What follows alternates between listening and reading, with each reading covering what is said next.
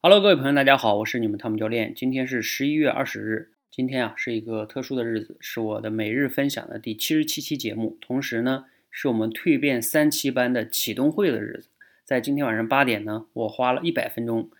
播了我们的直播了我们的蜕变班三期的启动会。在会上啊，我们大概的流程呢就是这样的：第一方面呢，我自己做了个主题分享，二十一天助你迈出口才蜕变的第一步，大概讲了二十分钟。同时呢，后边的大部分的时间呀，都是我们的学员在讲他们加入蜕变班的原因呀，包括他们的目标计划呀，等等等等。在这里边呢，有一个同学啊，他分享了一个点，让我觉得挺有思考和启发的，也就是今天节目的主题：控制力强的父母造就了孩子的差口才。好，有的人可能会好奇了，哎，控制力强的父母跟孩子的差口才有什么关系呢？其实啊，这里边背后的逻辑呢是这样的：所谓的控制力强的父母呢，就是指啊，具体体现在哪里呢？就是他对孩子的言语行为都有自己的一套一套的标准，就是孩子需要按照父母的制定的那些标准去说话和行动。那就意味着呢，如果孩子不是按照这个言这个标准去言语和行动的话，父母可能就会责骂呀，甚至打都有可能。好，那这个会造就什么问题呢？会造成啊，孩子会担心自己的言行和行为、言语和行为不符合父母的标准，也就是我们说的出错。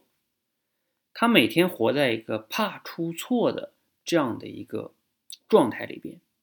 最终的结果啊，就可能会变得有点没有主见呀，甚至唯唯诺诺呀。等等等等等等，好，所以呢，最终啊，他就不太敢去在一些场合里发言，因为他怕犯错，他的内心中是不自信的。这样的孩子呢，不仅是口才不好，可能呢，其他方面也会受影响的，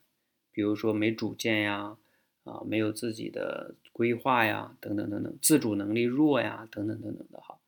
所以呢，如果呀，你自己是这样的父母的话，你就应该反思了。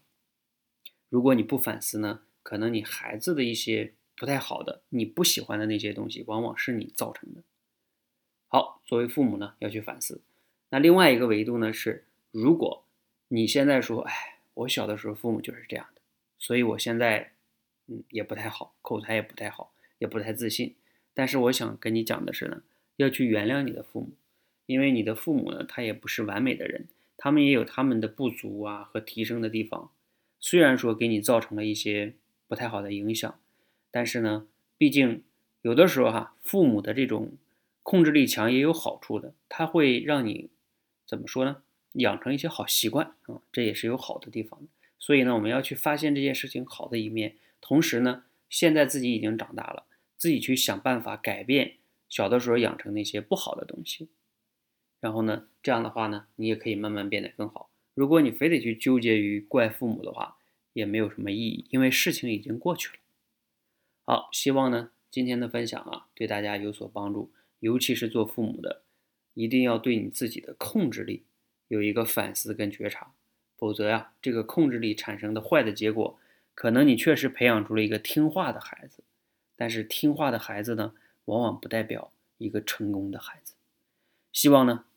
对大家有帮助和启发。如果觉得有帮助启发呢，可以点个赞；如果觉得对朋友也有帮助和启发，可以顺手转发给他们。谢谢大家，谢谢。